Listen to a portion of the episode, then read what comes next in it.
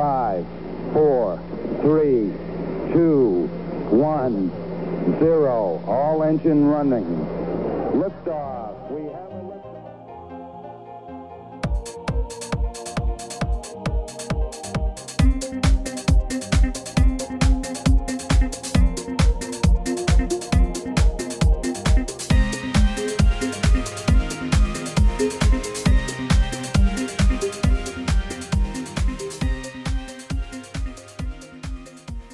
Lifetime learner 미국 사는 두 아재들의 유쾌하고 유익한 수다. 한국과 미국 스타트업 테크 기업 이야기 조강의 4센트 네 번째 해 141번째 방송을 시작하겠습니다. 그냥 오늘 박수 소리가 커요. 아주 좋은 일 있으신가 봐, 샌디에고에. 아, 그 아주 좋은 일이 경사가 생겼죠, 경사가. 네, 네. 그래서 오늘 그 펠로톤도 81일째에서 빼먹으셨던데 너무 좋으셔가지고 제가 볼 네. 때는 충분히 그럴 만하다라는 생각이 들었습니다. 어떤 일이 있었나요, 샌디에고에? 네. 뭐, 야- 뉴스로 보신 분들도 아시겠지만, 샌디에고 야구팀이 하나 있어요. 메이저리그 야구팀이 있는데, 야구팀이 24년 만에 처음으로 내셔널리그 챔피언스 리그 결정전에 진출을 하게 됐습니다. 아, 네. 그래서 도시가, 샌디에고가 원래 좀 조용하고, 어떻게 보면 약간 조용하고 지루한 느낌의 도시잖아요. 음, 음, 네, 지금 뭐 다운타운에 어제는 완전 난리가 났었고 뭐 모든 어. 바에 그냥 그 마감 시간까지 사람들이 꽉 차가지고 술 먹고 그러니까. 예, 길가에도 뭐 뉴스 보니까는 사람들이 그 유니폼 입고서 소리를 지르면서 돌아다니고 있더라고요. 야, 내가 아는 네. 샌디에고 다운타운이 맞나 싶을 정도로 네, 도시에 그래서 뭐 지난번에- 경사가 생겼다 뭐 그 정도죠. 네. 지난번에 저희 제가 어, 김하성 선수가 잘하고 있는 것 같다라는 이야기를 하면서 그때 뭐 다저스랑 경기가 있는데 다저스가 경쟁자? 네. 다저스는 그렇게 생각 안 하겠지만 그쵸. 그래도 아주 라이벌. 치열한 아, 경기가 될 것 같다라고 했는데 어우 그거를 이겨 버렸어.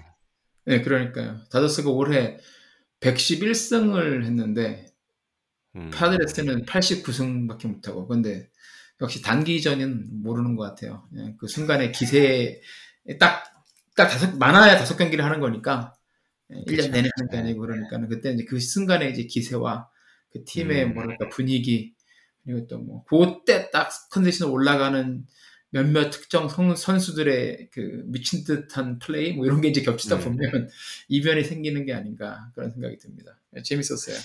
아, 그 이번에 가서 한번 보셨으면 좋았을 텐데 그죠? 뭐 이게 예, 예. 자주 있는 일이 아니다 보니까 그쵸. 24년 만에 한 번씩 있는 일이라서.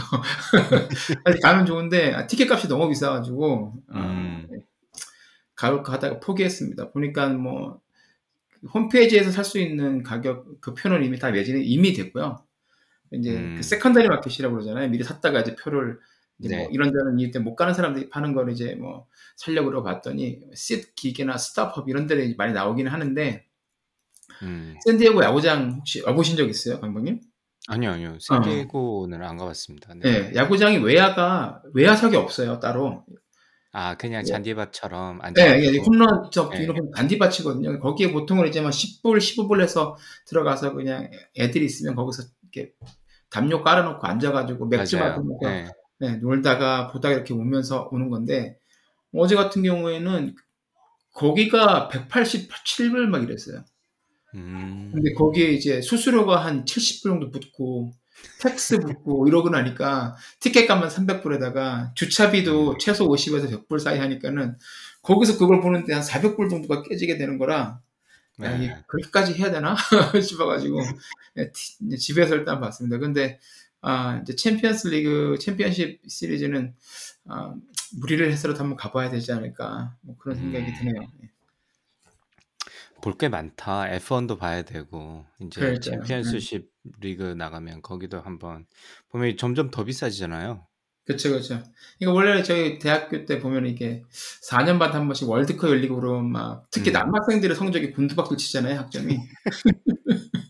보통 그때가 6월 이때니까 막 기말고사 칠 때인데 네, 막. 기말고사 보다가 막 아 도저히 안 되겠으면 나간다고 막 2002년에 나가는 친구들도 있었고 막 그랬었는데 아 그래서 제가 웬만하면 안 보려 고 그러는데 이 샌디에고가 나가서 뭐 어쩔 수가 없습니다. 봐야죠. 네. 아, 뭐 어쨌든 한국 선수가 또 잘 하고 계신다고 하니까 저는 뭐 그렇죠. 경, 경기를 못 봤습니다만은 어제 인제 글로 잠깐 봤는데 네네. 어 나중에 화력도 좀 있었던 것 같고 또 네. 쪼박님 이 계시 속한 도시의 팀이 잘한다고 하니까 저도 왠지 기분이 좋더라고요. 네네. 아뭐또 한국 선수가 굉장히 잘하고 인 인기도 굉장히 많고 하니까 그것도 음. 기분이 되게 좋아요. 예. 예. 그래서 그 끝나고 난 다음에 축하로 막 강남 스타일 했다는 그런 영상도 막 올라오고 하던데 네. 아 네. 그 여러모로 위상이 참 달라진 것 같긴 합니다. 예전에 에 비해서는 확실히. 그쵸. 예. 예. 뭐 그렇습니다. 강 네. 강만님은 뭐 보니까는 지난주, 지난주인가 지지난주에 아아 동네에서 동네라고 해야 되나? 어 동네죠. 동네죠. 지역에서 있는 예 자전거 그 레이스에 출전을 하셨더라고요. 네. 뭐 경주는 아니고 그 네. 이게 저희 학교 파운데이션에서 주최하는 건데 한30 아. 아6 회째인가로 제가 기억을 합니다. 그래서 시걸 센츄리라고 보니까 동부에서는 그래도 꽤 뭐 이벤트들을 찾아가면서 인제 타시니까 보통 음. 뭐 그래도 많이 오시더라고요. 그래서 주차장을 가 보니까 뭐 저희가 인제 메릴랜드인데 뭐 버지니아 뭐 메릴랜드는 뭐 당연히 많고 저기 뉴욕에서 오신 분들도 있고 뭐 플로리다에서 오신 분들도 있고 이렇게 많고 한5,000분 정도 참여했다고 합니다. 그래서 저는 이번에 처음이라 가지고 그리고 자전거도 그렇게 아 자전거 가격이 저는 그렇게 비싼지 몰랐어요. 진짜. 아 그것도 자전거도 이렇게 제대로 하려고 그러면 돈 꽤나 이게 들어가는 어 스포츠죠. 그쵸. 예. 이게 옷부터 시작해서 뭐 네. cleat shoes, 자전거 그다음에 보통은 자동차 뒤에 실어 오잖아요. 그래서 그쵸. 자동차에 이렇게 거는 어 랙도 진짜 다양하더라고요. 저 이번에 예. 진짜 알 알게 됐는데 어쨌든 뭐 저 같은 경우는 아주 초보 에 펠로톤을 쪼끔 타 봤다는 거 외에는 자전거를 도로 자전거를 그렇게 오래 안 타 봤는데 그래도 펠로톤을 계속 타니까 뭐 쪼박님도 그러시겠지만 펠로톤을 계속 타면서 어떤 그 운동하시는 분들은 아 이벤트를 등록을 하면 그래 쪼끔 무리해서 보통 이벤트를 등록을 하면 거기에 맞춰 가지고 또 운동을 쪼끔 더 무리해서 하고 또 꾸준히 하시게 되잖아요. 이제 목표가 그렇죠. 생긴 거니까. 음. 그래서 인제 일단은 걸어 놨는데 얼마 전에 코로나도 걸리고 그래서 와이프가 자꾸 "할 거냐."고 정말. 이미 저렇게 콜록대면서. 할거예 "할 거냐."고 그리고 "왜 이렇게 피곤하다."고 맨날 그러면서 "할 거냐."고 그러길래 아 그래도 등록했는데 등록비가 아까워 가지고 갔는데 네 재밌었습니다 저는. 그래서 음. 저희 인제 코스가 2 가지가 있는데 한 63 마일 정도 100 킬로 정도 되는 코스가 하나가 있고 100 마일 한 160 킬로 되는 코스가 인제 2 가지의 코스가 있는데 저는 이번에는 짧은 거를 타 봤고 일단 완주하는 걸 목표로 했는데 어 시간도 엉망이고 4 시간 반 정도 걸리더라고요. 저는 그리고 중간에 1 번도 안 쉬고 왔거든요. 네. 그래서 4 시간 반 동안 무엇인가를 운동을 1 번도 쉬지도 않고 이거 오니까 와 진짜 어 끝나고 나서 재밌긴 했는데 그리고 자전거다 보니까 이게 가능하긴 했는데 지난번 제가 올 초에는 하프 마라톤을 뛰었잖아요. 그때는 예예. 끝나고 나서 진짜 주저앉고 죽고 싶었는데 그렇지는 않더라고요. 그래서 그렇지는 음음음. 않은데 그래도 진짜 엉덩이 너무 많이 아프고 막 팔, 손목 저리고 막 등 진짜 안 아픈 어. 데가 없는 거예요. 그 자전거용 그 바지 안 사셨어요? 그 뽕 달려 있는 거 엉덩이 쪽에? 어 샀어요, 샀어요. 그거는 아 좀 필요할 것 그랬는데도 같아서 예예. 샀는데도 예 그리고 자전거 자체가 그 예. 저희 동네에 그날 오후에 피크닉이 있었거든요. 그래서 저희 네. 동네 사람들이 모여서 피크닉에 사진을 찍어 주기로 해 가지고 제가 고 시간을 맞춰 오느라고 쉬지를 못하고 왔는데 와서 인제 여기 동네에 인제 어 나이가 많으신 어르신 분들이 운동하신 분들이 꽤 많으신데 " 너 지금 거기 갔다 왔냐."고 그러면서 자전거를 보시더니만 "네가 저 자전거를 타고 100 킬로를 갔다 왔냐."고 깜짝 놀라시는 거예요. 그래서 와이프 보고 좋은 거 하나 좀 사 주라고. 예. 그러니까 그럴 정도로 엉망인 상황으로 가서 진짜 대충 옷도 대충 입고 가서 탔는데 어 그래도 재밌었던 것 같아요. 제가 '아 이 여기까지 인제 갈 수 있구나.'라는 걸 음음음. 알았으니까. 예 그래서 인제 어 봄에는 인제 마라톤 그다음에 어. 아 가을에는 요 자전거 요렇게 돌아가면서 제가 어차피 자전거 펠로톤도 있고 트레드밀도 있으니까 그래서 있으니까. 끝나자마자 이 이벤트 끝나자마자 인제 달리기를 시작했거든요 지금부터는. 그래서 음, 음. 오늘도 한 8km 뛰고 계속 거리 좀 늘려가려고 하는데 이런 목표가 생기니까 운동을 계속하게 돼서 그런 건 좀 좋은 것 같아요. 아, 여름에 이러다 여름에 로잉머신을 사서 여름에는 이제 한번 노젓기도 한번 가시는 거 아닌가요? 아 솔직히 사고 싶습니다. 아, 아니 이거 제가 너무. 잘 활용하고 있으니까 아, 그렇죠. 그런데 생각이 들기는 하더라고요. 예, 근데 아, 가격이 너무 비싸서 맞습니다. 네. 네. 그래서 그래서 저는 자전거 운동에 요즘 푹 빠져 음. 있다. 그리고 요즘 날씨가 너무 좋잖아요. 동부 같은 경우는 아, 네. 샌디에고는 잘 모르겠습니다. 동부는 한 15도, 16도 해서 너무 날씨도 좋고 바깥 환경도 너무 좋고 막 풍경도 너무 좋고 그래서 풍경은 진짜 아, 좋더라고요, 보니까. 근데 15도, 네, 16도가 낮 최고 기온인가요? 네 최고 기온. 아, 그 추운 거 아닌가요? 뭐, 뭐, 그러니까 날에 따라 다른데 오늘 같은 경우는 한 20도까지 올라갔어요. 그래서 이제 그때 그때 아, 좀 다르긴. 한데 이제 그 정도 최고 기온이 15도에서 20도 사이 왔다 갔다 하니까 운동하기는 너무 좋더라고요. 처음에는 그렇죠. 조금 추운데 조금 예, 움, 예. 움직이고 나면 너무 좋고 어, 너무 상쾌하고 그래서 한여름보다는 훨씬 너무 좋고 막 진짜 밖에 나가서 책 읽어야 될 것 같고 막 그런 날씨인 거예요. 지금은 막 하늘도 음, 쨍하고 막 그래서 너무 좋은 시간을 보내고 있는 것 같습니다. 음. 네, 좀, 가을은 진짜 예쁘죠. 예. 예, 예, 동부는 참 가을이 예쁘니까. 예, 서부가 그게 좀 안타깝잖아요. 그죠? 그렇죠. 예, 샌디에고는 가을이 어떻게 보면 너무 매력이 없는 거죠.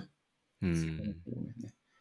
그래서 매력 없는 그 시절에 이렇게 큰 이벤트가 있으니까 그것도 참 재밌는 것 같고. 예, 뭐 예. 회사에서는 별일 없으십니까? 회사는 뭐 예, 별일은 없, 없, 없 죠. 별일 없어서 좋은 거고요. 요즘에 별일 있는 회사들이 많아서 아, 맞아, 맞아. 주변에 레이오프가 너무 많이 되고 있어가지고 맞아. 예. 어, 작년까지만 해도 이렇게 그 회사에서 그 아, 회사에 있는 직원들한테 그 헤드헌터들이 계속 이메일로 연락을 해가지고 음, 저게 음, 너희들 너 이직하고 싶지 않냐? 예, 회사에서 대원 잘해주냐? 이런 식으로 계속 연락이 많이 왔었는데 지금은 주변에 이제 레이오프가 엄청 많이 되니까 이제 헤드헌터들이 저한테 연락이 많이 와요. 어떻게 연락이 오냐면 아 무슨 무슨 회사에서 몇 년간 있었던 뭐 디렉터 아니면 BPO, 아, VP 이런 사람들이 지금 이제 회사가 문을 닫거나 뭐 레이오프가 돼서 나왔는데 음, 아 너희 회사 혹시 이런 사람들 관심 사람 없냐? 있냐. 포지션 없냐? 음, 이런 식으로 해서 이제 저한테 헤드헌터들이 이메일을 많이 보내더라고요. 그러니까 음, 아 확실히 문을 많이 닫는구나. 주변에도 그래서 연락 예, 되게 많아요. 저희 회사 그 투자한 이제 VC들 같은 경우도 포트폴리오 회사가 많이 있잖아요.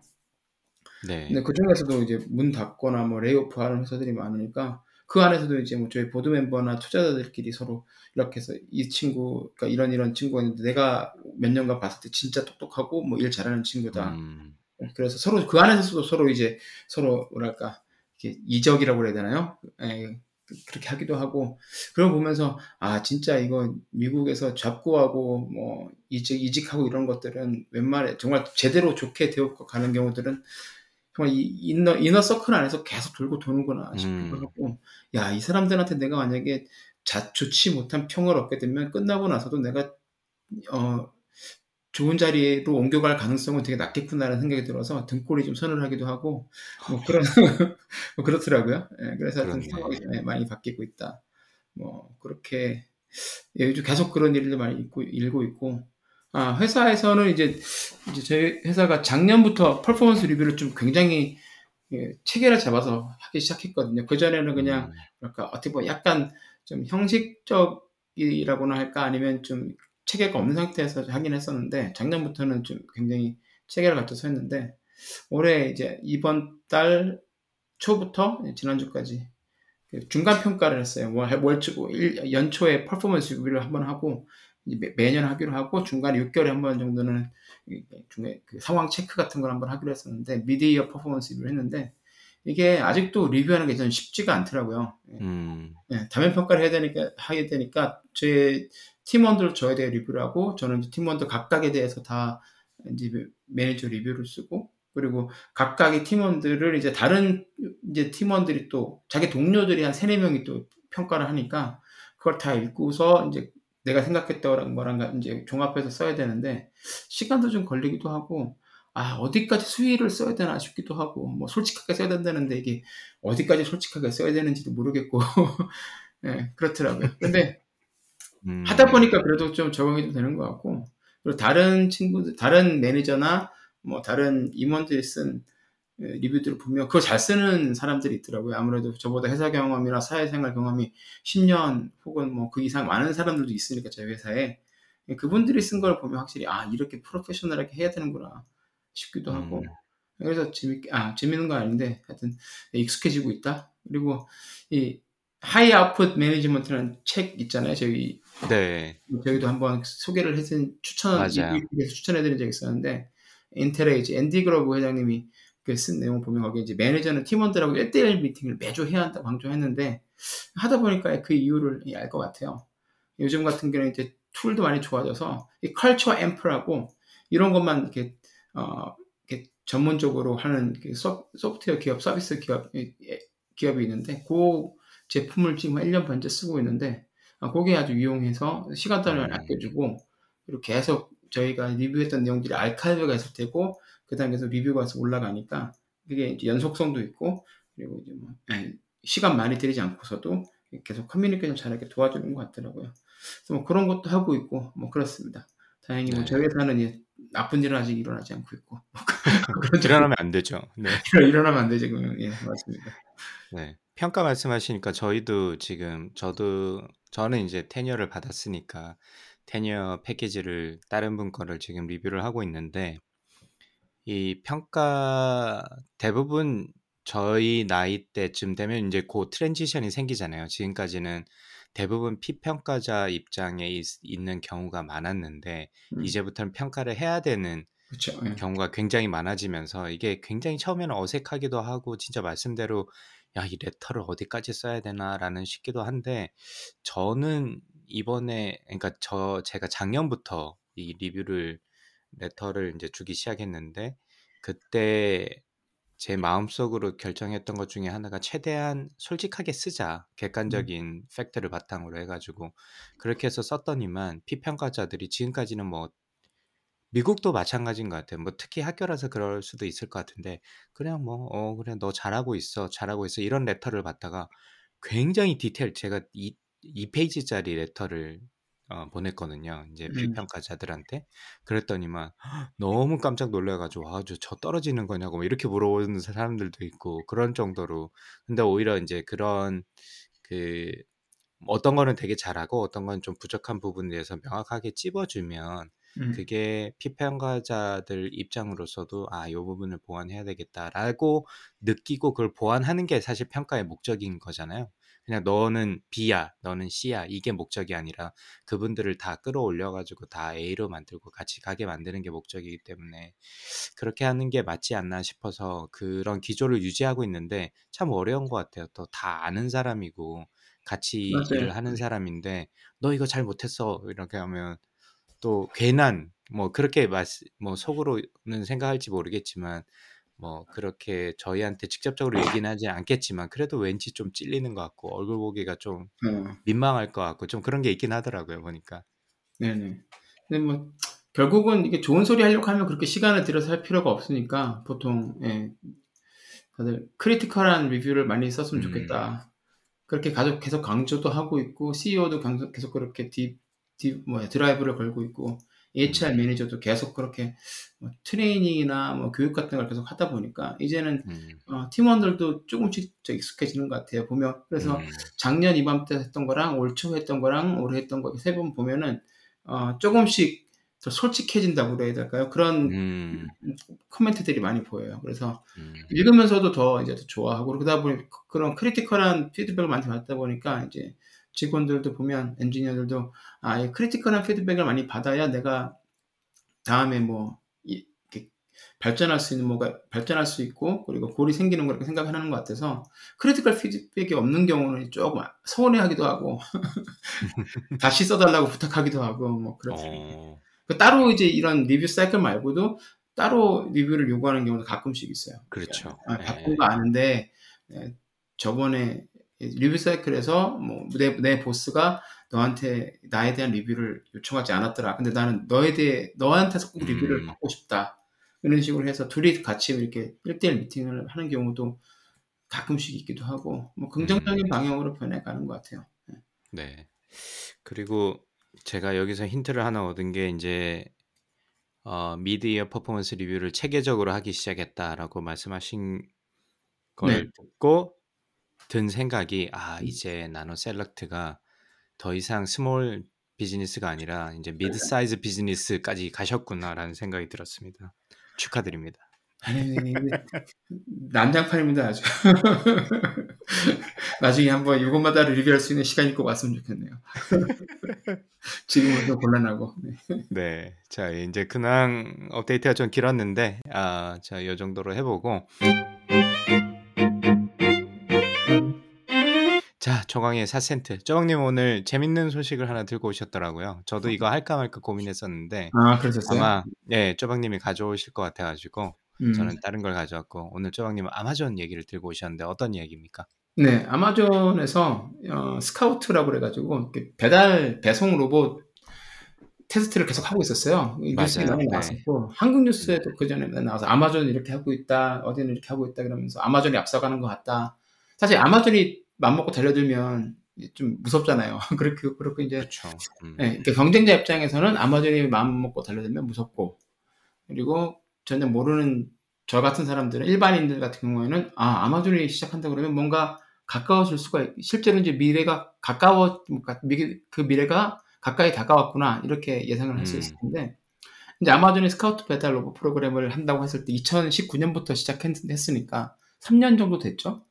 그렇지 네. 이제 아, 몇 년 후면은 실제로 뭐 적게나마 시- 뭐 도심 어디서나 어디서나 이런 이런 식으로 전체적으로 아니겠지만 어디서 특정한 구역에서라도 돌아다니는 걸 볼 수 있겠구나 성형화된 로봇 배달을 볼 수 있겠구나 싶었는데 어, 뜬금없이 예, 블룸버그에서 이제 10월 6일 날 보도를 했는데 예, 아마존이 예, 배달 로봇 프로그램인 스카우트 배달 로봇 프로그램을 예, 축소해서 축소하기로 했다 그런 결정을 네. 내렸다라고 뉴스를 내보냈어요. 근데 한국에도 이게 바로 번역이 돼 들어갔는데 한국 그 뉴스 보시면 헤드라인이 조금 약간 달라요. 그러니까 배달 로봇 사업 포기, 뭐 종료 뭐 이렇게 나왔는데 사실 음, 정확한 워딩은 아니고. 예, 아마존 scales back its delivery 프로그램이거든요. 그러니까 네. scales back이니까 쭉 확장해서 계속 나가다가 이거를 아 이렇게 가는 방향이 아닌가 싶어서 다시 scale back 일단 후퇴한다는 표현이 표현이 더 맞겠죠. 그래서 이 네. 로봇 사업을 로봇 배달 로봇 사업을 완전히 접은 건 아니고 대신에 예, 지금 있는 지금 여태까지 해왔던 방향과는 이 다른 방법을 찾기로 생각 결정을 하고 일단은 네, 스케일을 좀 줄이기로 했다 이렇게 이해를 하시면 될 것 같습니다. 음, 그래서 뭐 이게 배송을 하는데 아마존 같은 경우는 사실 뭐 아마존이 그 배송을 하다 배송을 하는 게 이제 배, 어, 트럭으로 가지고 가가지고 일일이 이제 각각의 집들 찾아가서 배송을 하는 거니까 그 last minute delivery에서 이제 이 로봇을 쓰면 좋지 않을까? 아, 뭔가 뭐 인건비를 아끼든지 좀 더 효율적으로 배송을 할 배송을 할 수 있지 않을까 싶어서 이제 테스트를 한 것 같은데 어, 이 대변인의 이제 발표문을 이제 인용을 했는데 발표문에 따르면은 이 배송 로봇 스카우트 요 프로그램을 이용해 가지고 아마존만의 unique delivery experience를 만들고 싶었대요. 그 고객 경험을 한번 만들고 싶고 음. 그걸 디자인해 보고 싶었는데 이 예상과는 달리 고객들의 피드백이 그렇게 긍정적이지는 못했던 것 같아요. 음, 그래서 이 사람 말로는 예, We are ending our field test라고 합니다. field test는 여기서 끝내고 reorienting the program, the 프로그램을 방향을 재설정하겠다라고 이렇게 얘기를 해요. 그래서 여태까지 스카우트 이 프로그램에서 일하고 있던 직원이 한 400명 정도 된다고 그러는데 그 중에서 정말 최소한의 이미, 그 최소한의 인원만 일단 남기고 그리고 나머지 사람들은 아마존 내에서 다른 직종으로 이제 재배치를 하게 될 것 같다고 그러더라고요. 그래서 일단 뭐 여기까지가 알려진 바고 그리고 이제 2019년에 이제 시작을 이 스카우트 프로그램이 시작됐는데 이거 2019년 이 프로그램이 시작된다라고 나오면서 그때 이제 또 깜짝 그 소식이 뭐였냐면 그로부터 2년 전인 2017년에 디스패치라는 스타트업을 아마존이 굉장히 비밀리에 인수를 했었어요. 음, 그래서 그걸 인수를 해서 디테일도 밖에도 안 내보내고 얼마 인수를 했는지 그것도 이제 디테일 인수했던 사실조차도 몇 년 있다가 밝혀졌으니까 개발을 하다가 2019년에 시애틀에서 스카우트 로봇 딱 6대를 실제 도로에 내보내면서 field test 한다 이런 field test 한다 이러면서 announce를 했는데 어, 그러면서 이제 캘리포니아, 조지아, 뭐 테네시 쪽으로도 계속 확대되다가 일단 예, 3년 만인 이제 올해 예, 여름에 그만하겠다라고 방향을 예, 프로그램을 일단 여기서 종료하겠다라고 예, 발표를 했습니다. 음. 예, 그래서 이게 그러면 왜 이렇게 안 됐을까? 그걸 계속 알아보고 있는 것 같아요. 기자분들하고 여러 이제 언론사들 알아보는 거 있는 것 같은데 일단은 뭐 가장 크게 나오는 게 예, 지금 모든 회사들이 다 어렵잖아요. 주가 지금 완전히 다 계속 예, 하락하고 있고 맞아요. 네. 예, 예, 돈도 지금 어디서 뭐 끌어올 때도 많지도 않은 것 같고 그리고 이익을 내지 못하는 회사도 되게 많아지고 오, 이, 이 세일즈에서 부진한 회사들이 많은데 아마존도 거기서 예외는 아니라는 것 같아요. 그 참 어마어마한 아마존도. 그러니까 일단 비용 절감의 일환으로 일단 볼 수 있고 이런 뭐 돈이 떨어지고 나면 호황기 때 아 뭐 미래 사업에도 아낌없이 지갑을 열고 투자를 하는데 그렇지 않고 이제 아 우리가 지금 긴축 경영을 해야 되겠다라고 하게 된다면 사실 어떤 회사든지 예, 돈이 안 나오거나 아니면 뭐 2, 3년 안에 뭔가 가시적인 성과가 나올 것 같지 않거나 하면 아무래도 베팅을 하기가 쉽지가 않겠죠. 예. 그래서 예, 일단은 여기서 멈춘 것 같고 그리고 기술적으로만 생각을 해봐도 사실 생각보다는 쉽지는 않을 거다. 뭐 그런 생각이 들기는 해요. 그러니까 일반 도로에서 실험을 해야 되니까 인도를 따라서 걷는 거잖아요. 움직이는 거잖아요. 그 차도로 따라 걷는 게 아니고. 맞아요. 네. 그러니까 이제 인도로 따라 걷는다 생각을 해보시면 울퉁불퉁하기도 하고 중간에 뭐 푹 꺼진 데도 있을 거고 갔다가 중간에 나무가 튀어나와 있기도 할 거고 그러니까 거기다 뭐 악천후 상황이 있으면 시야, 확보, 시야 확보도 힘들 거고 중간에 막 퍼들 같은 거 생기면 그 안에 뭐 박혀 있을 수도 있을 것 같고 뭐 횡단보도를 한 세네 개 건너서 가야 하는 미션은 또 얼마나 어렵겠어요. 중간에 뭐 사람이 너무 많으면 뭐 그 사람들 사람들한테 치일 수도 있는 거고 그러다 보니까 이게 테스트 트랙이나 뭐 실험실에서 주행하는 거랑은 난이도 차이가 어마어마하겠죠. 그 하늘과 땅 차이일 것 같고 이제 그렇게 하다 보니까 아 이게 기술적으로 뭐 비즈니스 케이스는 둘째치고 기술적으로도 아직 풀어야 할 난제가 이게 너무 많다. 그리고 이거를 테스트를 다 한다는 게 쉽지가 않을 것 같다. 뭐 이런 생각이 들었을 것 같기도 하고. 그래서 다들 보면 아직도 사람들이 이렇게 원격으로 조정을 하잖아요. 그러니까 그렇게 하다 보면 네. 네, 로봇을 바꾸는 가장 큰 이유가 이제 인, 자동화와 이제 인건비를 낮추고 부가가치를 창출하는 건데 사람이 이렇게 조정을 하는 거면 굳이 거기서 거기서 어떤 노동력이 이게 나, 낮아질 것도 아닐 것 같고 부가가치가 마진이 많이 남을 것 같지도 않고 그러다 보니까 이제 음. 비즈니스를 디벨롭하는 케이스 그 입장에서도 아 이게 과연 계속 실험하는 게 의미가 있을까? 뭐 그래서 접은 것 같아요. 네.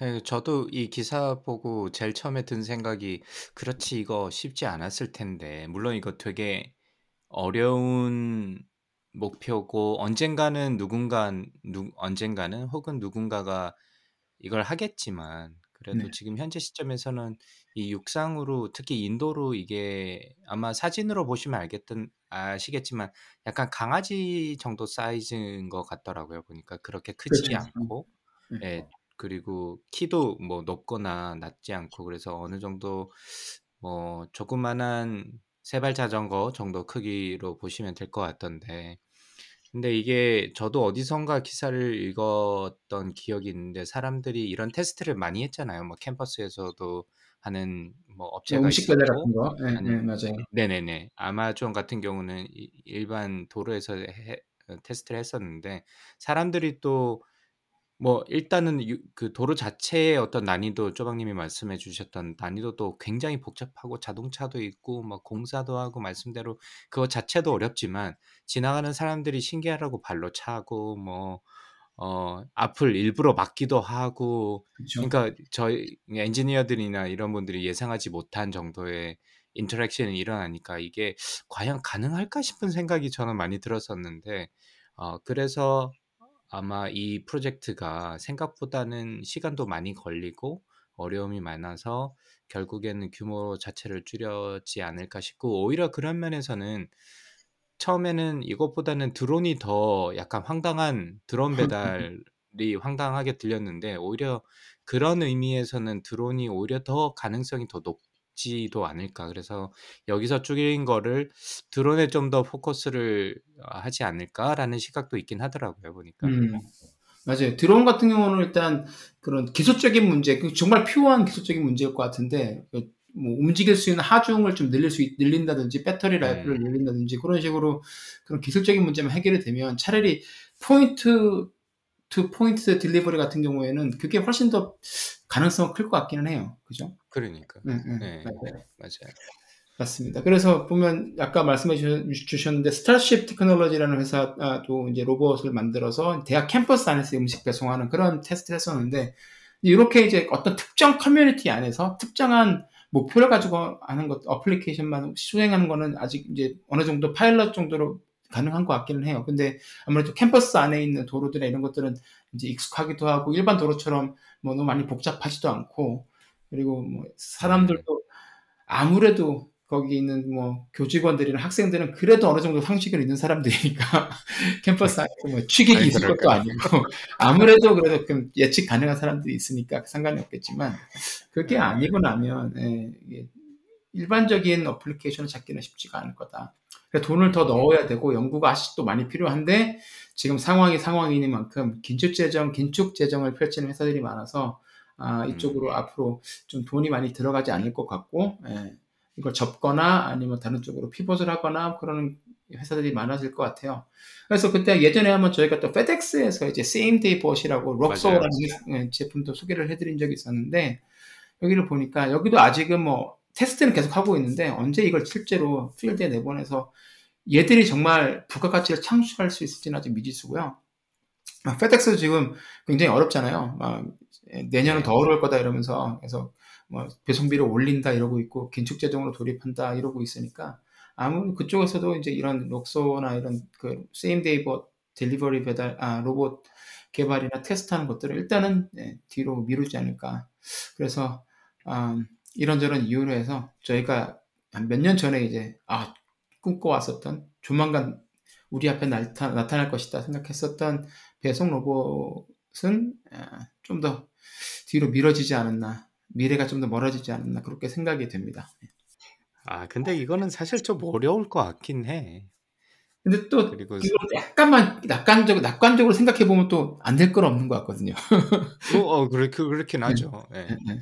그러니까 그런 의미에서 테슬라가 어떤 의미에서는 굉장히 대단한 것 같기도 하고.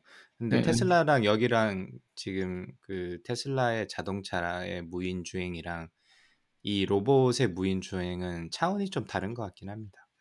다르겠죠. 테슬라 같은. 경우는 도로라는 어떤 규제가 정확하게 있고 물론 거기에 따른 다양한 시나리오는 많겠지만 그래도 뭐 이런 그 일반 도로 도로가 아니라 인도에서 다니는 것보다는 훨씬 더 이 베리언스도 적을 것 같고 그런 의미에서는 그리고 운전자가 직접 타고 있기도 하고 그러니까 뭐 그런 게 좀 적은데 아마 이 로봇이 돌아다니게 되면 제가 생각했던 거는 거기다가 뭐 라카칠도 하고 발로 차고 뭐 거기에 있는 물건들을 빼가기도 하고 뭐 이런 일들이 아주 비일비재하게 나타나지 않을까라는 생각이 그렇죠. 나타나 나타나겠죠. 네, 네. 예, 많이 혹시라도 이렇게 가다가 뭐 시각 장애인하고 부딪힐 수도 있을 것 같고 음 맞아요. 그러면 오히려 이제 다른 차원의 liability가 생기는 거고 맞아요. 예, 또뭐 어린 아이나 뭐 강아지가 이제 또 어떻게 어, 떻게 이걸 보고 반응을 할지도 좀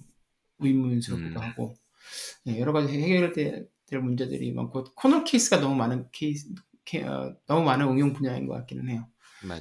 그리고 이제 보면 그 이거는 이제 저희가 지금 계속 기술적인 거랑 뭐 이렇게 비즈니스에서 뭐라 그럴까 부가가치를 만들 수 있을 거냐 business case가 있을 거냐 이거에 대해서 얘기를 했었는데 아까 제가 처음에 이제 말씀드렸던 그 대변인의 발표문에 보면은 이 customer needs를 반영 우리가 만, 그 만족하지 못하고 있다 이렇게 나오거든요. 그러니까 customer들이 불평을 했을 텐데 어떤 불평을 했는지는 잘 굉장히 궁금해요. 그러니까는 뭐 이게 기술적으로 되고 그리고 아마존이 어떻게 어떻게 잘 풀어서 기술적으로도 배송을 굉장히 smooth하게 해내고 그리고 뭐 마진을 남긴다고 하더라도 customer의 기대가 있는데 그거를 맞추지 못했다라고 이제 얘기가 나오는데 어떤 부분을 맞추지 못했을까 그게 좀 궁금하긴 합니다. 그냥 막 생각한 거는 막 뜨거운 막 육개장을 배달을 시켰는데 울퉁불퉁한 도로를 막 오느라고 그대로 오긴 왔는데 열었더니 완전히 이제 다 엎어져 있는 거죠. 그런 걸 수도 있을 것 같기도 하고 예. 일단은 뭐 도로를 따라 지금이야 우버 같은 거 배달하면 차 타고 오니까 그래도 뭐 그렇게 와도 이렇게 물퉁물퉁하게 아 뭐야 넘쳐서 오는 경우가 있는데 그런 그런 것 때문에 그런 건지 뭐가 이렇게 마음에 안 들었어. 기술, 고객들이 기술적인 뭐 어려움이나 이런 거 생각할 건 아니잖아요. 그냥 배타 배송이 와서 물건을 받으면 자기는 그걸로 끝인 건데 그렇죠. 거기서도 뭔가 아 이게 로봇 배송이 실제 사람이 배송하는 것보다 별로 나한테 아, 오히려 뭐 나의 기대치를 만족시키지 못하는구나 이런 피드백을 줬다는 얘기인데 그게 어떤 게 나왔는지가 되게 궁금해요. 근데 이거는 예, 아마존이 3년 동안 진짜 돈 부어서 얻은 굉장히 소중한 인사이트고 피드백이니까 공개는 하지는 않겠죠.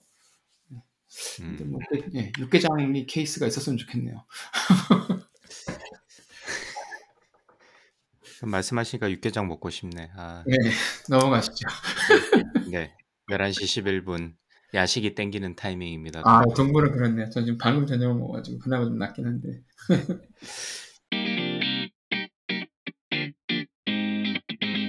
저는 그 오늘 오랜만에 페이스북 이야기를 가져왔습니다. 그래서 제목은 어떻게 정했냐면 이대로 주저앉을 것인가 기사회생 할 것인가입니다. 네.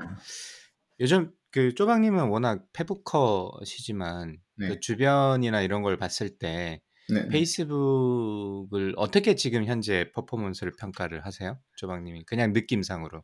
느낌상 음, 제가 보고 싶어 하는 글보다 보지 보고 싶지 않은 포스팅들이 많이 올라와요. 광고라든지. 아, 그 네. 너무 많아진 것 같더라고요. 네. 보통 뭐 내 친구 그 페북 친구들 글이 세 개 나오고 그 광고가 하나 나오고 뭐 이랬던 것 같아 예전에는 정말. 예. 음.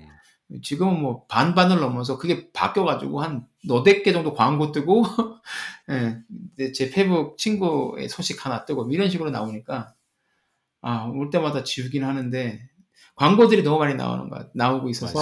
예, 네. 저도 굉장히 불편하고 그리고 주변에도 보면 그거에 불, 그 불만을 토로하시는 분들이 되게 많더라고요. 예, 페북 친구분들도 음. 그런 포스팅 많이 올리고 아니 어떻게 다섯 개 중에 네 개가 광고일 수가 있느냐 뭐 이런 얘기 하시는 분도 있고 제 아내도 보면 가끔 그렇게 뜨는 것 같고 강만우도 비슷하지 않으세요? 그, 그런 거는?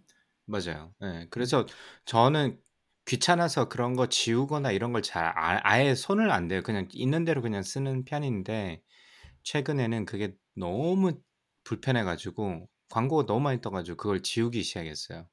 그래도 많이 네. 뜨긴 하던데 이게 어떻게 될지 모르겠지만 어쨌든 지우면 좀 나을까 싶어서 지우긴 했는데 아 그래도 초기에 그런 초심이라고 해야 되나? 어, 물론 뭐 비즈니스를 하는 입장이니까 돈을 벌어야 되면 광고를 해야 되긴 하겠지만 뭐 그걸로 버는 너무 거니까. 그 상, 예, 너무 상황이 심해지는 것 같아서 그게 좀 안타까우면서 그게 지금 페이스북의 현재 고민 혹은 현재 상황을 좀 알려줄 수 있는 인디케이터가 아닐까 싶어서 오늘 이, 이 페이스북 이야기를 좀 하려고 했고 두 가지 소식이 다 있는 것 같아요. 페이스북이 대부분 좀 안 좋은 소식에 대한 컨설들도 굉장히 많이 있는 반면에 앞으로 좀 기회가 되지 않을까라는 그런 부분도 좀 있는 것 같아서 오늘 이야기를 해보면 좋을 것 같아서 가져왔고요.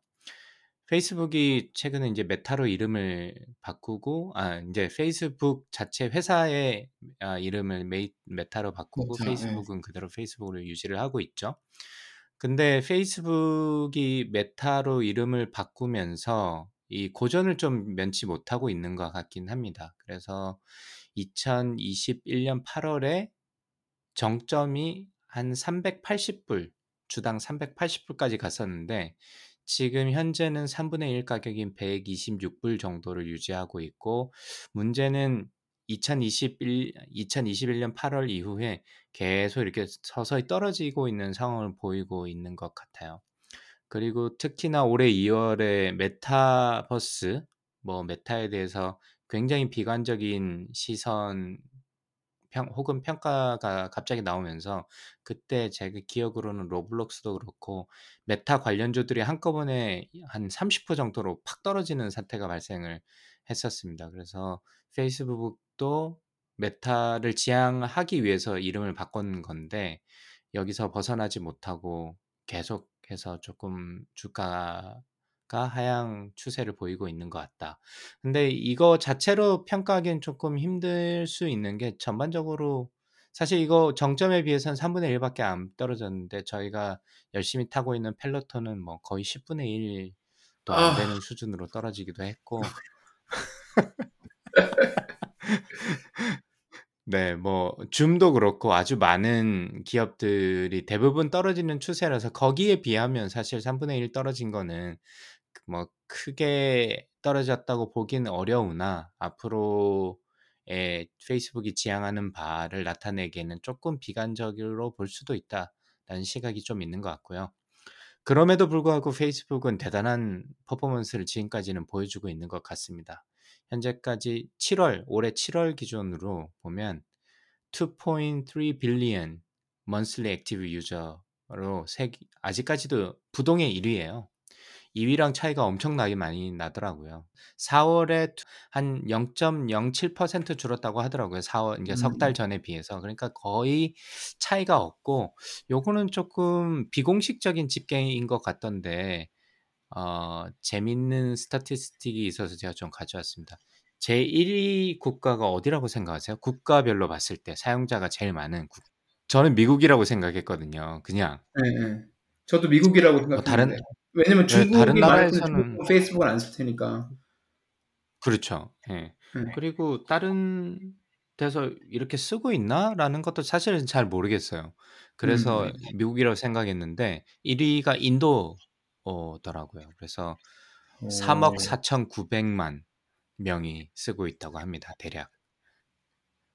야. 어 진짜 인구가 깡패인 나라라서 그런 것 같고 2 위가 미국이 한 1억 8,200만 명 정도가 쓸 걸로 예상되고 있고 3 위가 인도네시아 1억 3,300만 명. 아 인도, 아 동남아시아 그다음에 이쪽에서도 많이 쓰는군요. 어. 네 생각보다 그쪽이 많고 이 굉장히 인상적이었던 게 방글라데시가 4,900만 명이 쓰고 있고 9위 정도로 집계가 된다고 하더라고요. 그래서 음.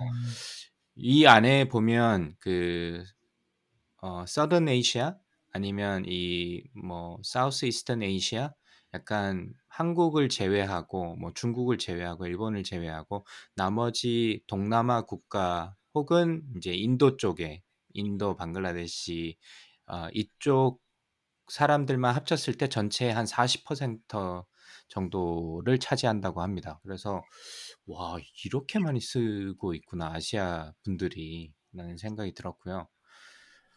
다 아재들일 근거 아니에요 저희 같은.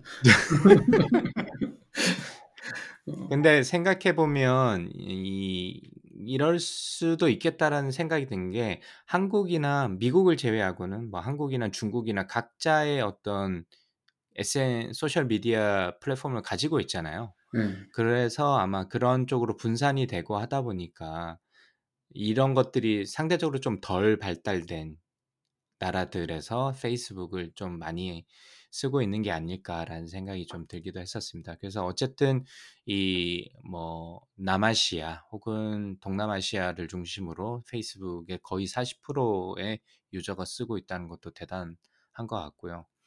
최근에 메타 전체 수익을 보니까 총 수익이 119 billion 음 한국 돈으로 한 140조 정도 되는 것 같고요. 총 이익이 한 100조 정도 되는 것 같아요. 그래서 '퍼포먼스 굉장히 좋다 생각보다.' 어 그래서 MZ 세대로 막 넘어가고 틱톡 나오고 인스타그램도 나 뭐 사실 인스타그램이야 같은 회사니까. 어쨌든 틱톡이 막그 혜성처럼 등장을 하면서 젊은 세대들이 많이 빠져 가지고 '페이스북이 이제 어떡하냐.'라는 생각도 많이 들었었는데 '생각보다 아직까지도 잘하고 있다.'라는 걸 느낄 수 있었고 그러니까 최근 12개월 동안 나온 데이터는 이렇습니다. 음. 그리고 그 중에 특히나 R&D 비용도 보면 30 그러니까 한국 돈으로 지금 환율을 계산해서 그러니까 29.7 빌리언이니까 거의 한 40조 가까운 돈을 R&D 비용으로 쓰고 있는 것 같더라고요. 그래서 이게 생각보다 찾아보고 '와 이거 엄청 많은데?' 싶어서 다른 뭐 애플, 구글 찾아보니까 애플이 한 20 25 빌리언이니까 애플보다 훨씬 더 많이 페이스북이 쓰고 있고 구글 같은 경우는 35 빌리언이니까 어 페이스북보다는 구글이 훨씬 더 많이 쓰고 있는 상황인 것 같고 삼성은 찾아보니까 한국 돈으로 한 20조 정도의 R&D 비용을 쓰고 있으니까 삼성보다 페이스북이 한 2배 정도 한국 비용으로 따졌을 때 2배 정도 더 많은 비용을 R&D 비용으로 쓰고 있더라고요. 그래서 이것도 음. 되게 생각보다 굉장히 어디에 쓰는지는 잘 모르겠지만 뒤에 저희가 인제 메타에 대한 이야기를 좀 메타버스에 대한 이야기를 좀 하겠지만 아마 그래서 그런지 'R&D 비용이 생각보다 꽤 많다.'라는 생각도 좀 들어서 고것도 인상적이었습니다. 아저 페이스북 야 그렇게 돈 벌어서 엄청나게 많이 쓰는군요, R&D 쪽에도. 어. 그러니까 생각보다 안 좋을 거라고 생각했는데 찾아보니까 데이터로 봤을 때는 굉장히 음. 잘하고 있는 거예요, 생각보다. 그래서 예전보다 안 좋다 뭐어 이런 정도로 받아들이면 되는 거 아 예전보다 안 좋다가 아니라 계속해서 거의 어 3년 전에 비해서 2배 이상 올랐어요. 아? 그러니까 음. 너무 너무 잘하고 있다. 아 라고 볼 수 있는 것 같고 그냥 그거는 데이터 없이 전반적인 게 흐름의 기우였던 거지 데이터 상으로는 그걸 볼 수는 찾아볼 수는 없었습니다. 그래서 음. 앞으로는 어 사실 어떻게 될지 모르겠지만 지금 현재까지는 뭐 monthly active user도 아직까지 뭐 부동의 1 위를 차지하고 있고 그 다음에 실제 accounting information을 봤을 때도 사실 어마어마한 뭐 이익이랑 뭐 프로핏도 엄청나고 R&D 비용도 엄청나게 투자하고 있고 그래서 이 방향성은만 잘 잡는다면 '포텐셜이 있지 않을까.'라는 생각이 좀 들었었고 그렇지만 앞에서 좀 안 좋은 어 고민 페이스북에 대해서 좀 우울한 암울한 미래를 예측하시는 분들은 일단은 광고 수입 자체가 요즘 많이 나눠지고 있다. 그러니까 광고 수익의 광고 시장의 파이는 정해져 있을 텐데 최근에 뭐 유튜브도 이미 광고에 대해서 더 하이라이트를 많이 하기 시작했고 유튜브도 요즘 광고가 굉장히 많더라고요, 예전에 비해서 제 느낌상. 아 저는 그냥 그 그다음에 프리미엄을 보고 있어 가지고 광고를 안 보니까 그런 걸못 느끼긴 어. 했는데 어. 아 진짜 너무 많이 나와요? 들어가는 것 어. 같고 어. 그다음에 넷플릭스도 최근에 어 HBO도 마찬가지지만 각종 이런 스트리밍 플랫폼에서 아 광고 없이 볼 수 있는 게 사실 어떻게 보면 되게 큰 장점이었는데 이 가격을 subscription비를 낮추면서 광고를 중간중간에 넣기 시작했습니다. 그래서 HBO도 물론 그렇게 하기도 시작했고 그렇게 하다 보니까 광고 전체 파이가 이렇게 서로 나눠가는 나눠 각종 플랫폼에서 나눠가는 그런 단점이 좀 있는 것 같아서 페이스북 입장에서는 그게 좀 아쉬운 부분이 있을 수도 있다. 그래서 '앞으로는 쪼끔 어려워지지 않을까?'라고 예상하시는 분들이 좀 있는 것 같고요.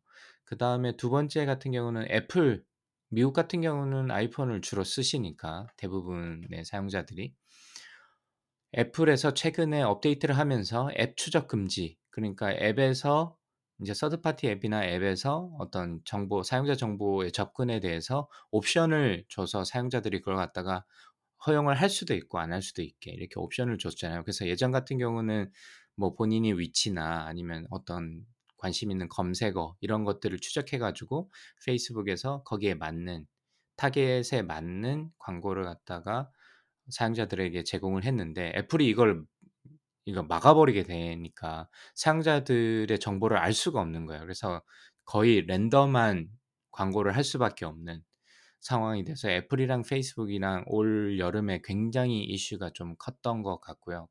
그럼에도 불구하고 애플은 이걸 하기로 했고 이게 아마 '페이스북 전체 광고의 한 15% 정도를 잡아먹지 않을까.'라는 예측이 있는 것 같고 돈으로 따지면 한 1 0 0 달러 정도 이상의 매출에 영향을 줄 것이다라는 얘기가 있는 것 같습니다. 그래서 이게 애플뿐만이 아니라 나중에 안드로이드 앱이나 뭐 여기서도 이런 형태의 어떤 옵션을 사용자들에게 주게 된다면 페이스북은 이런 플랫폼에 기생할 수밖에 없기 때문에 앞으로도 좀 음 '광고 수입에 상당한 impact가 있지 않을까.'라는 어 그런 암울한 상황이 벌어지고 있는 것 같고요.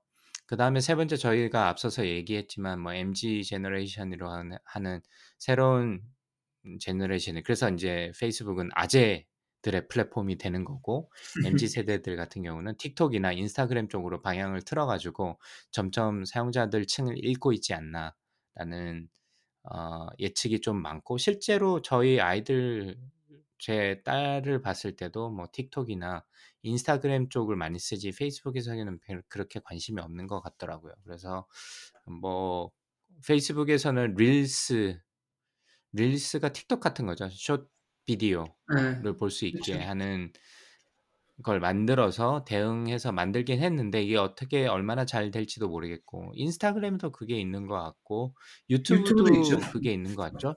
예, 네. 쇼트라는 이름으로 있는 것 같던데 어쨌든 이 짧은 영상 시대에 저희가 살고 있어서 페이스북이 여기서 어 얼마나 또 어 페이스북 릴스가 살아날지는 아잘 모르겠습니다. 그래서 이런 경쟁적 상황이 늘어나면서 '페이스북이 앞으로 좀 고전하지 않겠나.'라는 이야기가 아 예측이 좀 많던데 그럼에도 불구하고 앞서 얘기했듯이 일단 데이터 상으로는 그렇게 나쁘진 않은 것 같다라고 볼 수 있는 것 같고요. 음. 어 이 사례를 가지고 제가 수업 시간에 좀 이야기를 해 봤어요. 너희들 왜냐면 인제 젊은 세대들이니까 학생들이 음. "페이스북 많이 쓰냐?" 그랬더니만 페이스북을 그렇게 많이 쓰진 않지만 Marketplace는 많이 쓴다고 하더라고요. 그래서 음. 페이스북의 Marketplace가 생각보다 꽤나 인기를 끌고 있는 것 같다. 아 라는 걸 알 수 있었습니다. 그리고 저도 실제로 사용을 해 봤는데 Marketplace에서 내놓으면 진짜 빨리 연락이 오더라고요. 그래서 네. 어 저희 이사하면서 처리해야 될 게 좀 몇 개 있어서 몇 개를 팔았는데 어 아주 만족도가 높았습니다, 저 같은 경우는. 저도 마예 마켓 마켓플레이스 네. 종종 예 소스라 잘 쓰고 있어요. 예. 그러니깐요. 생각보다 잘 되지 않아요? 잘 되기도 가격 하고 음뭐 맞아요.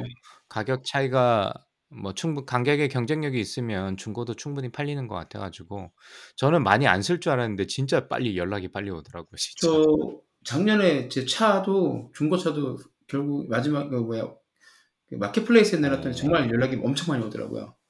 오고 음. 그 Craigslist는 갈수록 사기꾼도 scam도 많아지기도 하고 갈수록 이제 그 UI가 한 몇십 년 전 UI 그대로잖아요. Craigslist는 그러니까 그래서 불편하기도 하고. 저는 들어가 보지도 않았습니다. 네. 안뭐안 들어가 본 지한 오퍼 10 년쯤 된 것 같아요. 그 지금 들어가셔도 그때랑 똑같은 UI를 보실 수 있을 거예요. 어. 예. 그래서 오히려 Craigslist는 거의 안 쓰게 되고 이거나 아니면 뭐 오퍼업 요두 가지를 좀 번갈아 가면서 쓰는데 확실히 Marketplace 같은 경우도 예 그냥 편하게 올리고 예와 연락해 가지고 약속 잡기 굉장히 편하더라고요. 그래서 이 Marketplace를 중심으로 해서 아마 미국의 Nextdoor라는 앱이 있는데 이게 주변 커뮤니티 저희 동네에 있었던 일 거기에 뭐 중고장터도 있고 뭐 어떤 분들이 어떤 이벤트가 있으면 가서 하기도 하고 뭐 이런 모임을 할 수 있는 앱이 Nextdoor라는 앱이 있는데 그런 형태로 발전되지 로컬 형태로 좀 발전될 수도 있지 않을까라는 생각을 해 봤고 이 얘기를 하다 보니까 '앞으로 그러면 이베이는 어떡하지?' 라는 생각이 좀 들더라고요. 음. 그래서 이베이가 앞으로 이베이의 아 앞으로의 고민이 심해지겠다라는 생각이 좀 들었고 어쨌든 마켓플레이스가 인기를 끌면서 페이스북이 생각보다는 잘 버티고 있다 아 라는 어 어떻게 보면 좀 긍정적인 시그널로 저희가 볼 수 있을 것 같고 그리고 지난주에 사실은 이 얘기를 하려고 제가 이걸 가져왔는데 메타 커넥트 어2022 라는 행사를 했습니다. 그래서 이게 뭐냐면 어 애플에서 매년 뭐 새로운 제품도 발표를 하고 "우리 이렇게 잘하고 있다." 이런 얘기를 하듯이 페이스북도 유사한 걸 계속 해 왔어요. 근데 이게 메타로 이름이 바뀌면서 아마 메타 커넥트 투이 메타 커넥트라는 이름으로 바꾼 것 같고 지난주에 아 이 행사가 있었습니다. 그래서 마크 저커버그가 얼마만큼 메타버스에 열정적인가라는 걸 보여줄 수 있는 아 보여주는 그런 행사였던 것 같고요. 저도 이게 풀로는 못 보고 이 요약된 것만 봤는데 굉장히 생각보다 1 년밖에 안 됐는데도 불구하고 이 '메타버스에 대해서 진짜 진지하게 임하고 있구나.'라는 생각이 좀 들었고 아주 다양하게 기술 개발을 빨리빨리 해 나가는 것 같아서 뭐 저는 개인적으로는 아직까지 메타버스가 어떤 형태가 나타날지 이게 과연 우리 생활에 페이스북처럼 파고들 수 있을지라는 부분에서 회의적인 한 사람입니다마는 어 이 기술이 이 정도의 스 속도로 계속 발전된다면 아마도 사람들이 좀 뭐 '즐길 수 있는 부분이 있지 않을까.'라는 정도의 힌트는 좀 받은 것 같아요. 음. 어 그래서 전반적으로 다양한 기술이나 현재까지 어디까지 개발했는지 이런 형태를 많이 어, 보여줬는 이런 기술을 많이 보여줬는데 특히 인상적이었던 게 다양한 외부 회사들과 협업이 좀 눈에 띄었어요. 그래서 레이벤 어, 선글라스에 어떤 카메라를 심어가지고 약간 예전에 구글 글래스 같은 제품이 나오기도 했고요. 어, 근데 요거 같은 경우는 이제 플랫폼이 되는 거죠. 어, 페이스북의 플랫폼을 바탕으로 해가지고 어, 요거를 쓸 수 있게 하는 거고. 근데 뭐 더 가장 흥미로웠던 거는 이제 마이크로소프트랑 같이 손잡았다는 게 인상적이었습니다. 그래서 이 저커버그가 계속해서 해왔던 것 중에 하나가 이 메타버스가 되면 뭐 전 세계 어디에 있든지 같이 일을 하고 어떤 생산성을 높일 수 있다. 이런 거를 굉장히 강조해 왔는데 어, 그 자체 생산성 관련된 도구가 있었는데 이게 잘 안 됐던 것 같아요. 제 생각에는 오큘러스에서 사용할 수 있는 생산성 도구가 있었는데 잘 안 됐던 것 같고 그 다음에 마이크로소프트 입장에서도 마이크로소프트가 지금까지 계속해서 디바이스 측면에서는 특히나 모바일 디바이스 관련해서는 계속해서 실패해 왔는데 어떤 페이스북의 어떤 미래와 본인들이 가지고 있는 생산 그 마이크로소프트 오피스를 중심으로 하는 생산성 관련된 툴들 이런 툴들의 협업을 통해 가지고 뭐 소위 말해서 메타버스에서 워드 작업을 같이 하거나 아니면 뭐 엑셀을 그리거나 아니면 팀스라는 줌 같이 콜을 갖다가 거기서 할 수 있고 줌 콜을 했을 때 이게 팀스를 이용해서 콜을 했을 때 아바타가 제 제 원래 제 얼굴이 아니라 제가 representing하는 어떤 아바타 형태가 나올 수 있는 뭐 그런 형태로 발전시켜 나가려고 하는 것 같습니다. 그래서 이 두 giant가 협력을 하기로 했는데 메타버스를 목 어, 목표로 해서 앞으로 어떻게 이 사용자들한테 편의성을 제공할지 요거는 좀 굉장히 개인적으로 좀 기대도 되고 궁금한 부분 중에 하나였던 것 같습니다. 그리고 아무래도 이제 디바이스 측면에는 메타 퀘스트 프로라는 VR 헤드셋을 선보였어요. 1,500불짜리입니다. 참고로. 네.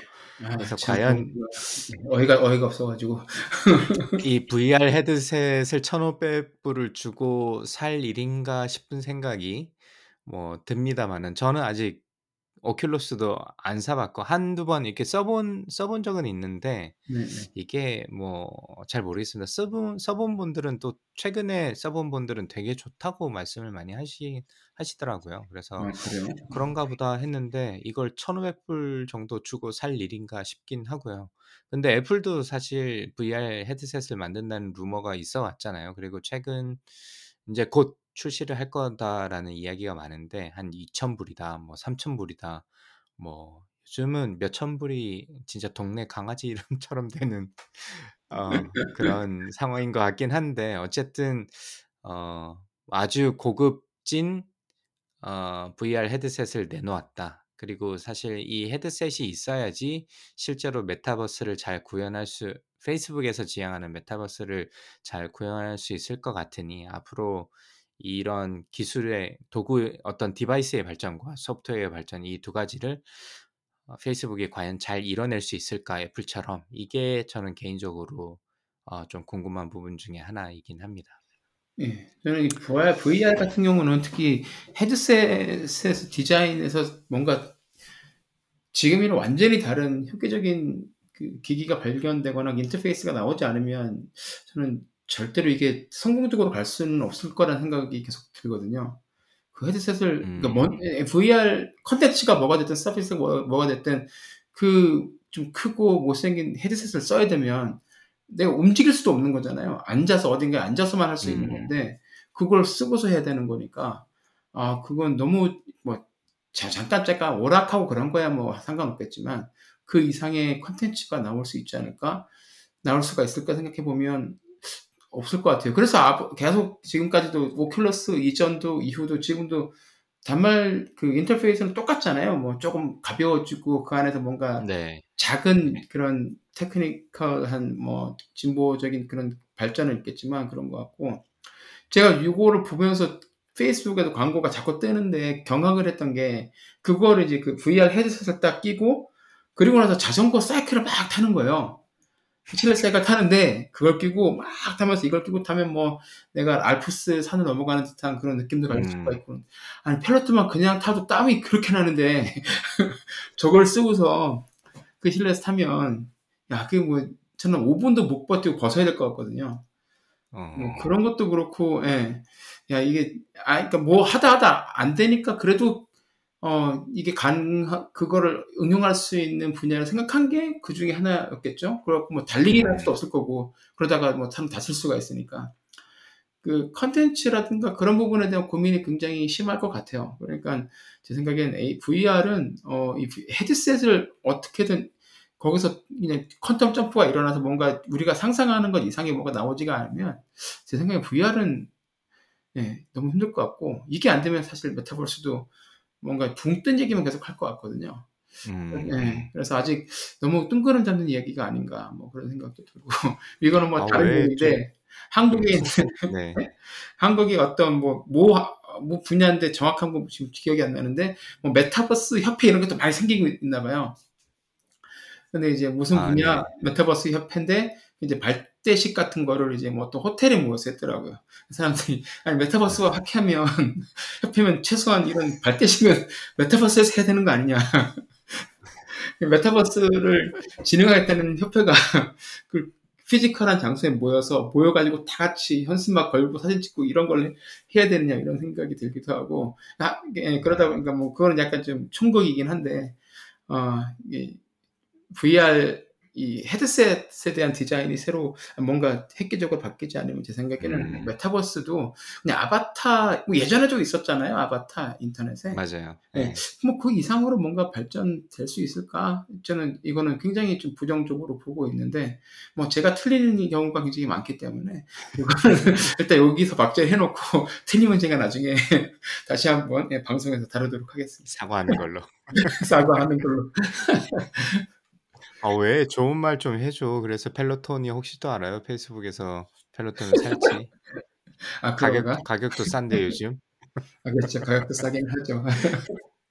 VR 디바이스 그래서 제가 생각할 때는 이 레이밴이랑 협력도 협업도 약간 제가 이 풀 발표를 못 봐서 그런데 갑자기 너무 뜬금없다는 생각이 들었거든요. 갑자기 레이밴 왜? 음. 라는 생각을 했는데 아마도 앞으로 점점 더 기술을 발전시켜서 진짜 선글라스 사이즈의 어떤 VR 형태의 헤드셋을 만들려는 어떤 시도의 한 부분이 아닐까? 초기적인 협업의 형태가 아닐까라는 생각을 조금 해봤었고요. 뭐 쪼박님 말씀대로 저도 사실 메타버스에 대해서 조금 부정적이긴 합니다. 물론 NFT나 뭐 디지털 cryptocurrency나 블록체인이나 이런 그 전반적인 디지털화에 대해서는 어느 정도 기대도 있고 어느 정도의 흐름이라고 볼 수는 있지 보, 보긴 하지만 메타버스도 뭐 그런 측면에서는 앞으로 언젠가는 되지 않을까 싶지만 현 시점에서는 좀 너무 빠르다라는 생각이 들긴 하, 하거든요. 기술이 조금 뭐 말씀대로 너무 좀 후지다.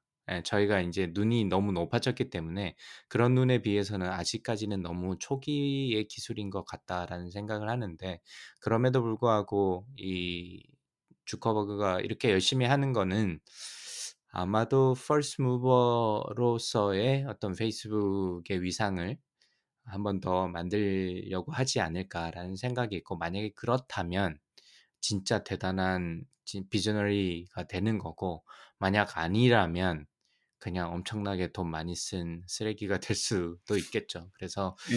앞으로 좀 더 시간이 지나가야 알겠지만 어, 앞으로 어떻게 발전이 될지 내년이 저는 더 기대가 되더라고요. 앞으로 내년에 어느 정도의 발전된 기술을 보여준다면 아마 사람들이 혹할 수도 있을 수도 있겠다. 라는 생각이 네. 드는데 2년이 지났는데도 뭐야 아직까지도 뭐 그냥 위에서 나오는 그 네모난 머리통 가진 아바타가 나와서 뭐 인사하고 그런다면 사람들이 점점 더 어, 회의감이 들지 않을까 싶은 생각이 좀 들기도 했었습니다. 그래서 오늘 제가 드린 말씀은 페이스북에 대해서 어떤 전반적으로 암울하게 보는 시각도 있고 뭐 이런 어떤 새로운 어프로치들이 긍정적인 어, 어, 점으로 작용할 수도 있을 텐데 어 생각보다는 현재까지는 잘하고 있고 앞으로의 페이스북 어떻게 될지 여러분도 함께 고민을 해봐 주시고 앞으로 지켜봐 주시면 어떨까 싶어서 오늘 페이스북 이야기를 가져왔습니다. 네. 일단은 쪼박님은 VR은 싫어한다로 정리를 해볼 수 있을 것 같고요. 일단 뭐 그렇게 정리하시죠. 네.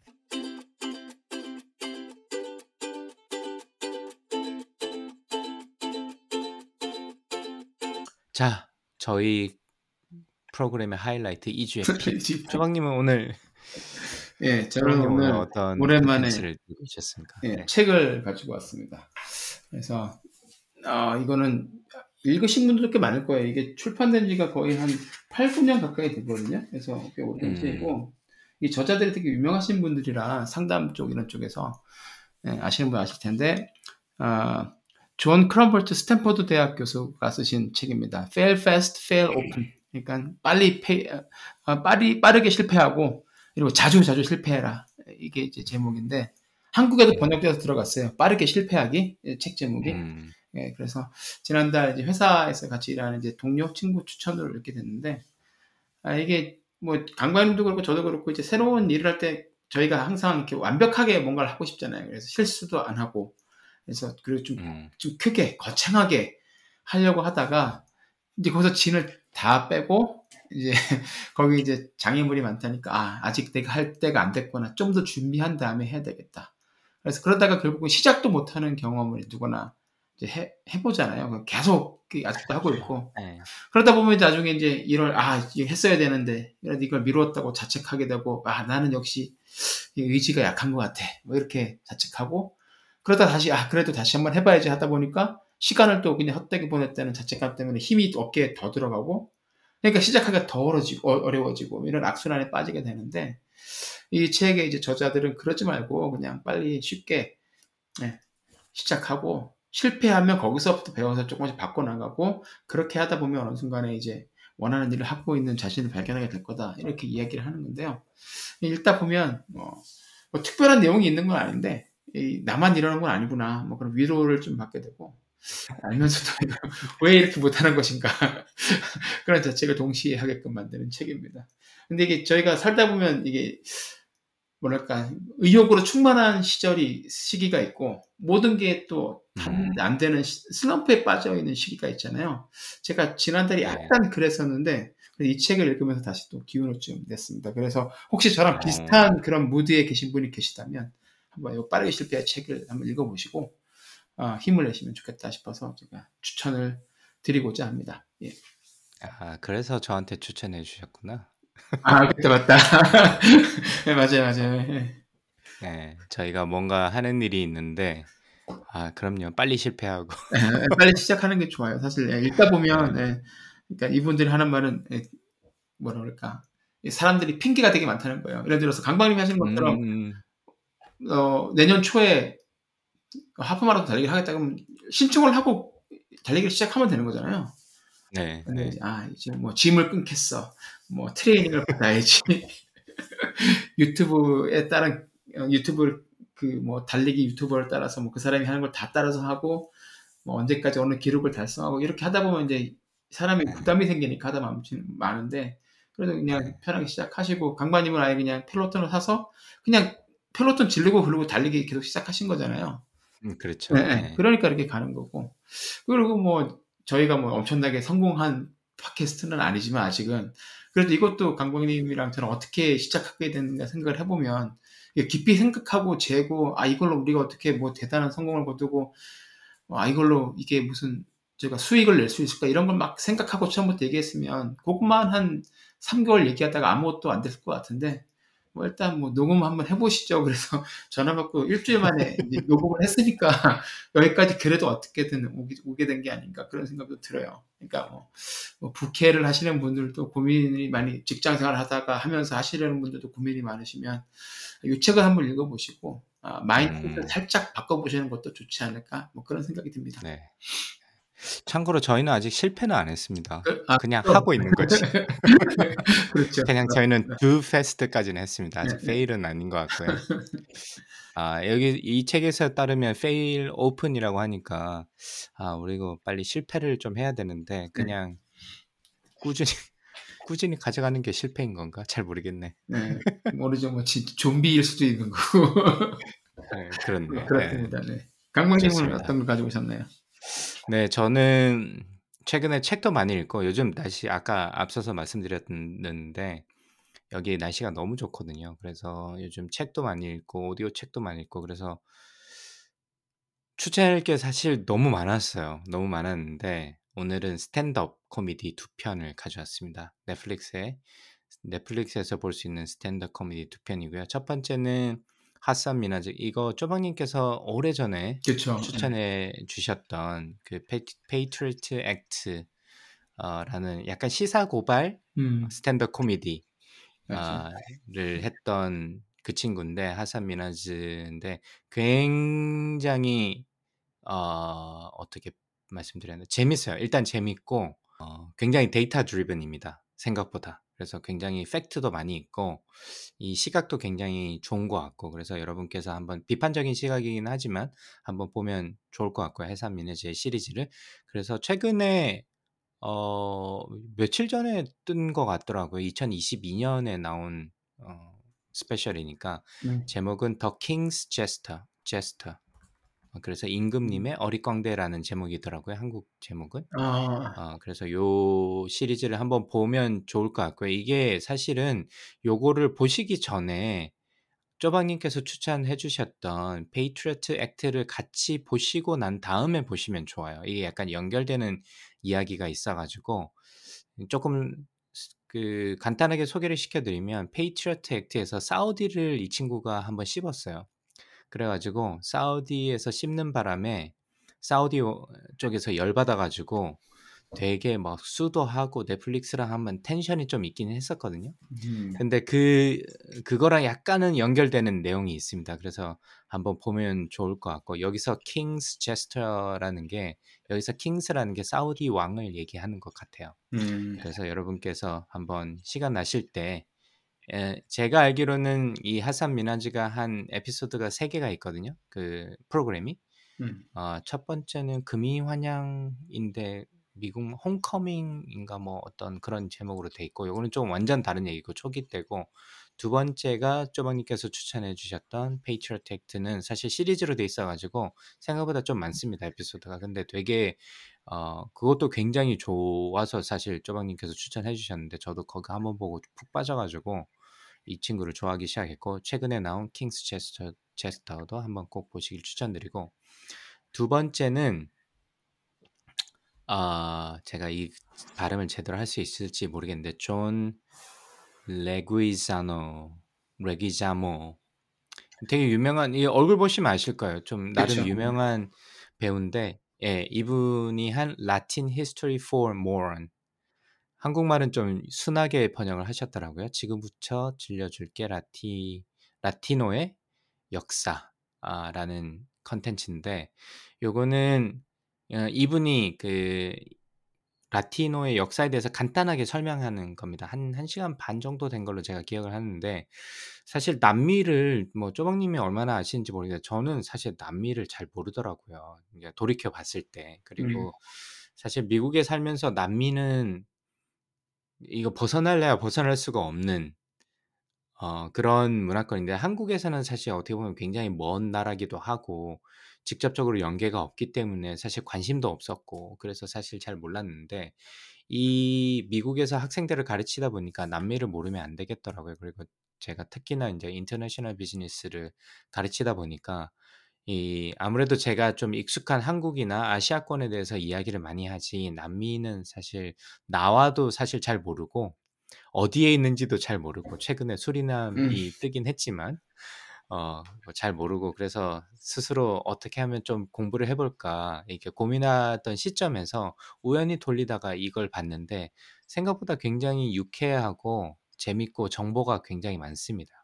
그래서 약간 스탠드업 코미디 형식이긴 한데 아, 아주 그냥 말만 떠드는 게 아니라 정보도 좀 있고 그러니까 아마 이 남미의 특히 라티노라고 부르는 분들에 대해서 조금 더 알고 싶으면 사실 이게 다 모든 걸 다 설명하진 않지만 이게 좋은 starting point가 될 수는 있을 것 같아요.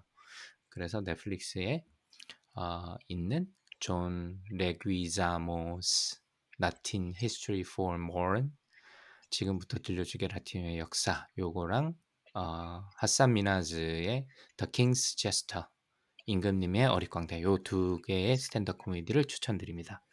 네. 아, 넷플릭스 요즘에 잘 안 보고 있는데 또 봐야 되겠네. 하산 미나즈 새로 시리즈 나온 걸 몰라고 있었어요. 저 이 친구 거 되게 좋아해서 자주 봤었는데 네. 아, 새로 나왔 아마 쪼박님 좋아하실 것 같아요. 그리고 생각보다 와, 이, 이 친구 진짜 대단한 사람이구나라고 전 좀 느꼈습니다. 그래서.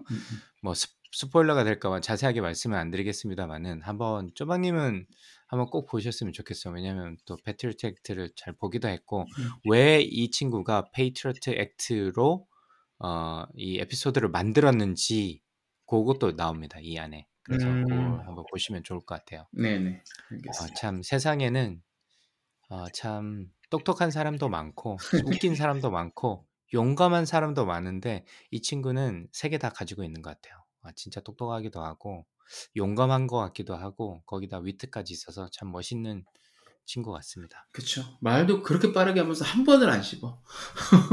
그러니까 우리처럼 이렇게 못해. 나처럼 이거 오늘 엄청 말이 씹히던데 어떻게 그렇게 하는지 모르겠네. 이 친구는 그 사람들이 이렇게 많이 있는 상황에서 대본도 있는 것도 아닐 텐데 어, 아니, 그러니까 뭐 앞에 프롬프터가 있- 뭐 있기는 하겠지만 그래도 그게 서서히 올라가는 거 중간중간에 참고만 할 테고 대부분은 저희가 직접 그냥 막 얘기를 할 텐데 그것도 이렇게 빨리 말을 하고 아, 그리고 아마 그 여- 연습의 결과겠죠. 연습의 결과겠죠. 그렇죠. 근데 연습을 그러니까 얼마나 한다는 건가 싶기도 하고 그러니까.